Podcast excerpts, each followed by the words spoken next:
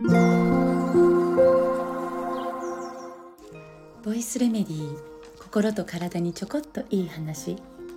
元看護師ホメオパス井上真由美です、えー、今日57歳の誕生日を迎えました、えー、ここまで生かされたこと。ね、えー、本当に感謝しかないです。私の人生に出会ってくださった全ての方に心からありがとうございます。まだまだこの先私ができること一緒に歩んでくれる仲間たちと一緒にそして家族と一緒に、え、進んでいきたいと思っています。このスタイフも毎日なんとかでも楽しみながら、えー、今後も続けていきたいと思ってます。のでこれからも、えー、どうぞ応援よろしくお願いします、え今日は、まあ、昨日ちょっとねえー、娘の話をしてその時にポロリとお話しした、えー、保養活動風フェスについて、えー、2018年9月に、えー、私が、まあ、発行そその9月に発行された「孤独犬通信」という冊子があってそこに載せさせていただいた載せていただいた私の記事をえちょっと読ませていただきたいと思います。孤独犬通信というのは放射線被曝からの防護に関わる情報を伝える冊子で今も発行が継続していてもうとてもとてもためになる冊子でもう本当にたくさんの人にこの孤独犬通信読んでいただきたいと思っているんですが今から5年前の記事になりますが、えー、私が書いたものを読ませていただきたいと思いますしそして今年も、えー、第24回風フェスを10月に控えていてこの活動が続いていることも、えー、知っていただけたら嬉しいなとも思っています。では読ませていただきます。一緒にいられる場所を作り続けて2011年3月11日、東日本大震災が発生しました。その時私は広島市に仕事のために滞在しており、映画でも見ているかのような知人宅のテレビの映像に言葉を失い、体が震え続けたことを今でも鮮明に覚えています。そして続けて起こった原発事故。しかし当時の私はその事故がもたらす影響についてはよくわかっていなかったと思います。看護師としての経験を生かして新潟県阿賀野市で自然療法をなりわいとしていた私は普段から仕事を通して福島県や宮城県の方々と交流があり電源が確保できた方々から次々に状況を伝えるメッセージが届きました。夜眠れません。振動があるだけで子供がパニックになります。おねしょが戻ってしまいました。口内炎が一度に7つもできました。鼻血がよく出るんですけど、原発事故の影響ですか？お米を食べてもいいですか？野菜を買ってもいいですか？炭がいいって本当ですか？玄米を食べた方がいいんですか？そんな質問にどう答えたらいいのかわからないまま、とにかく福島の方々に会って直接お話をして体を見させていただきたくて、愛媛から取り寄せた無農薬 EM 農法の野菜や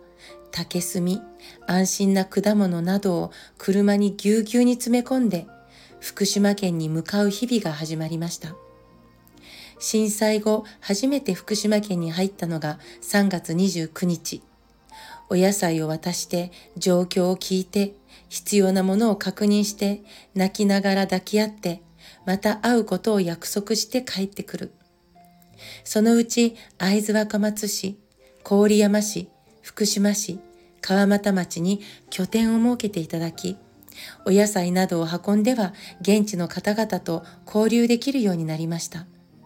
そんな折、環境活動家の田中優さんが新潟に来て、福島原発事故で何が起こったのか、そして放射能被曝による体への影響の可能性について詳しくわかりやすく講義してくださり、当時の健康には直ちに影響がないといういわゆる安全説に染まりつつあった福島県の状況に不安を覚えました。お母さんたちにお声がけして集まっていただきゆうさんの講演録画を見て一緒に勉強することも福島県での活動の大切な一つになっていきましたそんな活動を約1年続けた頃福島の発達障害のお子さんからお手紙をいただきました。便箋には一言、力強い大きな文字で、いてくれてありがとうと書いてありました。実はその頃の私は心が折れそうな日々でした。福島県に野菜を届けること、勉強会を続けることを、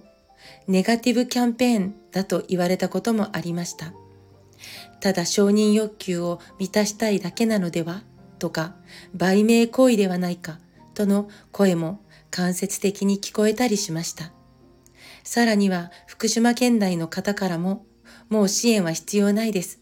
子供たちは分かって生まれてきているはずなので、たとえ命の時間が短くなっても心配しないで福島で生きることを選ばせたいのです。と言われたこともありました。一方では、本当のことを知りたい、ちゃんと学びたい、信頼できる医療者とつながりたい、子供の未来を守りたい、胸の内を話したい、怒りの感情も、悲しみの感情も、言葉に出して涙を流したい。そして本当なら国を信じて、県を信じて、人を信じて、希望を描いて、それに向かって生きていきたい。でも誰を信じていいのか、どこへ行ったらいいのかわからない。そんな方々もたくさんいらっしゃいました。その狭間で様々な感情を抱えていた時にもらった、いてくれてありがとう。そうか、何かをしてあげるとか、解決してあげるとか、誰かを説得するとか、世の中を変えるとか、そんなことじゃなくて、一緒にいられる場所を作ることならできるかもしれない。そう思えました。この思いに共感してくれた仲間たちと立ち上げたのが、命キラキラ希望の風フェスタ in 笹上という保養活動です。初回は2012年6月、その後毎年春と秋の2回、自然豊かな五頭連邦少年自然の家での一泊二日で開催を続け、これまで延べ約700名の方々に参加していただき、今年の秋で第14回目を迎えます。通称風フェスは、現在8名の医師を含む約100名のボランティアスタッフを抱えるチームになりました。職業も性別も年齢も様々な彩り豊かなチームです。さらに日本各地から風フェス開催に合わせて安心な果物、お米、お野菜、手作り無添加おやつなどが応援として送られてきます。一人ができることは小さくても心と力を合わせればやりたいことを可能にする力を生み出せることを私自身学ばせていただきながら7年間継続しています。スタッフが息を合わせることのできている理由の一つに、ボランティアを申し出てくださった方には、可能な限り共同代表の2人が直接会って、これまでの経緯や福島県の現状などをお話しし、そして約1時間の放射能の勉強会に参加していただき、その上で参加をするかどうかを決めていただいています。この方法は参加のハードルを上げてしまうのではないかと心配されることもあるのですが、結果的に情報や知識の共有をした上で集えるので、方向性にズレが生じにくく、スタッフを辞められる方も圧倒的に少ないのです。風フェスは3つの柱を大切にしています。1、心と体の健康を支える内科医、精神科医、眼科医、看護師による健康相談や心電図、甲状腺エコー検査歯科検診尿検査を行って現在の健康状況を一緒に把握し必要があれば医療機関の紹介を行います。2心と体の癒しに寄り添う鍼灸、整体、マッサージ、こんにゃく湿布などによる手当や体に優しい食事を手作りで提供します。食事で使う調味料にもこだわります。体を温めるお茶や家庭で作れる酵素飲料の試飲やレシピもお渡ししています。子供たちは天気が良ければ近くの川で遊んだり広場で思いっきり体を動かす運動教室なども開催します。3. 心と体の免疫力について学び、守る。お味噌作り、茜染め、薬膳がゆ作りのワークショップなどを開催し、帰宅しても続けられる養生の方法について体験していただきます。また、親子生態教室や季節に合う養生法の勉強会で共に学んでいます。そして開催のたびに突きつけられるのです。もし、新潟県柏崎刈羽原発で同じことが起こったら、住み慣れた家ややりがいのある仕事や友達や思い出を捨てて避難に踏みれ踏み切れるだろうか放射線の影響を心配しながら暮らせるだろうか。安全を気にしながら毎日料理を作り続けられるだろうか。だから風フェスの活動は受け入れるというよりは一緒に過ごす。教えてあげるのではなくて共に学ぶ。そして一緒に助かっていく道を希望を持って探し続けるという姿勢で行っています。医師でさえ原発事故による健康被害に向き合うのは初めての経験です。風フェスの医師団は既存の知識にこだわらず共に学びいつも放射線の影響を視野に入れながら心と体を支えてくださいます。一人でも来ることを望んでいる方がいるなら開催しましょう。風フェスの仲間たちからもらった言葉です。日本各地の保養活動が減っていっても参加してくださる方が減っていっても何年経っても必要がある限り私たちはここにいる。第14回に向けて準備が始まりました。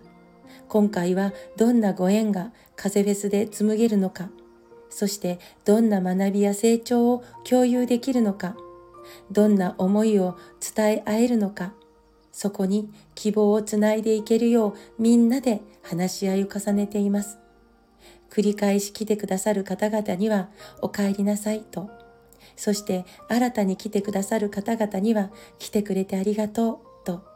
笑顔でお迎えしたいと思います。最後にこの場をお借りしてこれまでつながってくださったすべての方にこれからつながってくださるすべての方にいてくれてありがとう。ということで今日も最後まで聞いてくださってありがとうございます。また明日お会いしましょう。